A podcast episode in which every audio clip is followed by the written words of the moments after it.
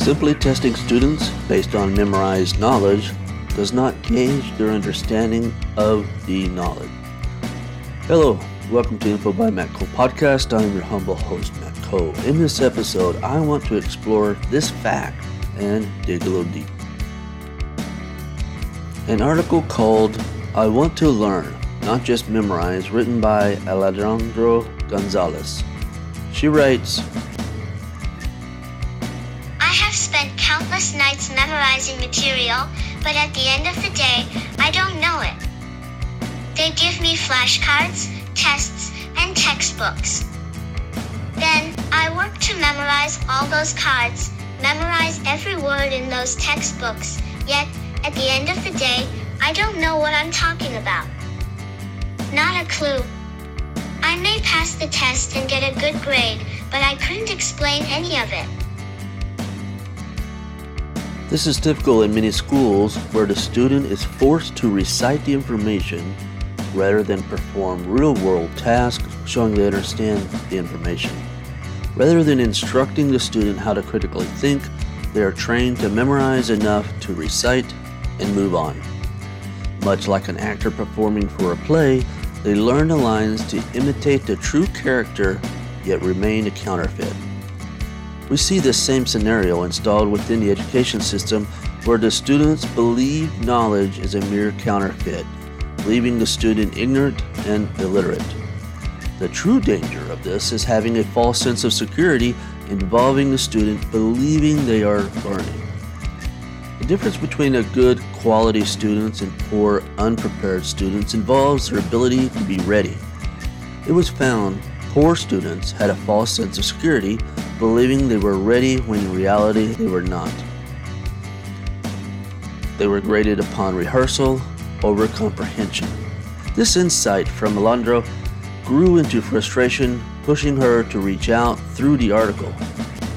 At least she had the comprehension she was being taught only to memorize, and she had the insight to look beyond the grade scores being returned to her. She understood those grade scores only reflected her memorization skills, not her deep knowledge or understanding. While insightful students carry this frustration, the teachers share a similar discouragement. Teachers are expected to provide information and education to the student.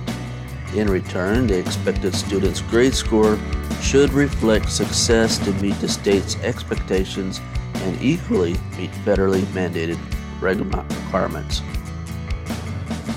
The federal government contributes around 8 to 12 percent of funding toward U.S. public schools.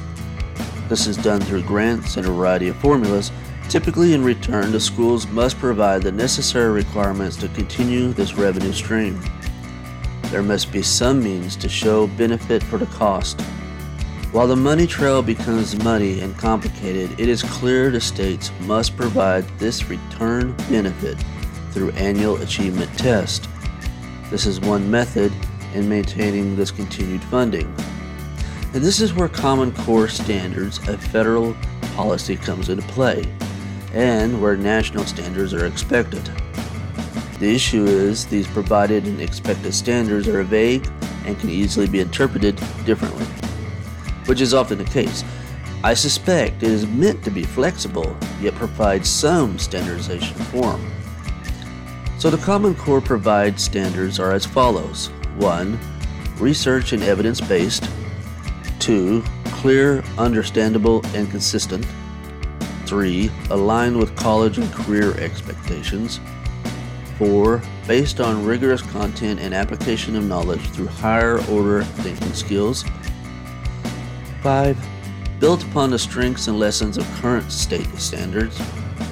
6. Informed by other top performing countries in order to prepare all students for success in our global economy and society. As you hear these required standards reflecting your current school district, does it resonate? How does your school system interpret, reflect, and provide proof of concept? I do want to point out there remain some states not adopting this federal policy. During this time, I found the following states have not adopted the Common Core those being Nebraska, Indiana, Virginia, Florida, Oklahoma, Texas, Alaska, and Puerto Rico. However, each state must adhere to a set of standards providing proof of the education gleaned from the given criteria. This is typically done through testing scores. And this brings us back to Alondra. It is easy to tell a student they are wrong on a submission. It is time consuming and difficult to explain why the submission is wrong to the student.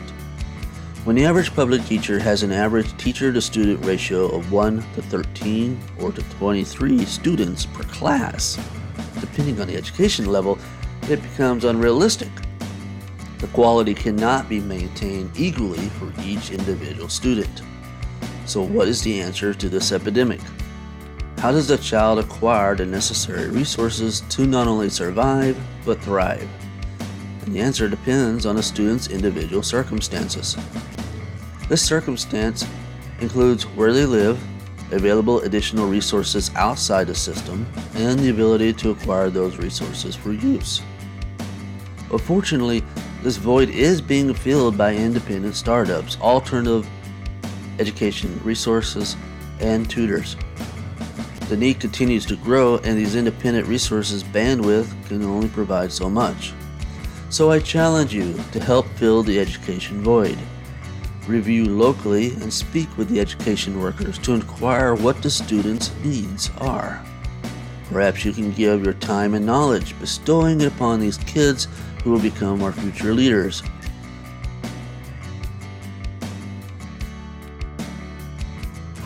I want to take a moment to provide a shout out to KC Tutoring. That's knowledgecharged.com. This independent resource provides time and energy to help those students with dyslexia and dysgraphia. Additionally, this one person company provides tutoring for all subjects and helps prepare the child for SAT and ACT. She is making a difference, one child at a time. And if you provide an educational resource, I would love to hear from you. You can always email me and contact at infobymattco at gmail.com.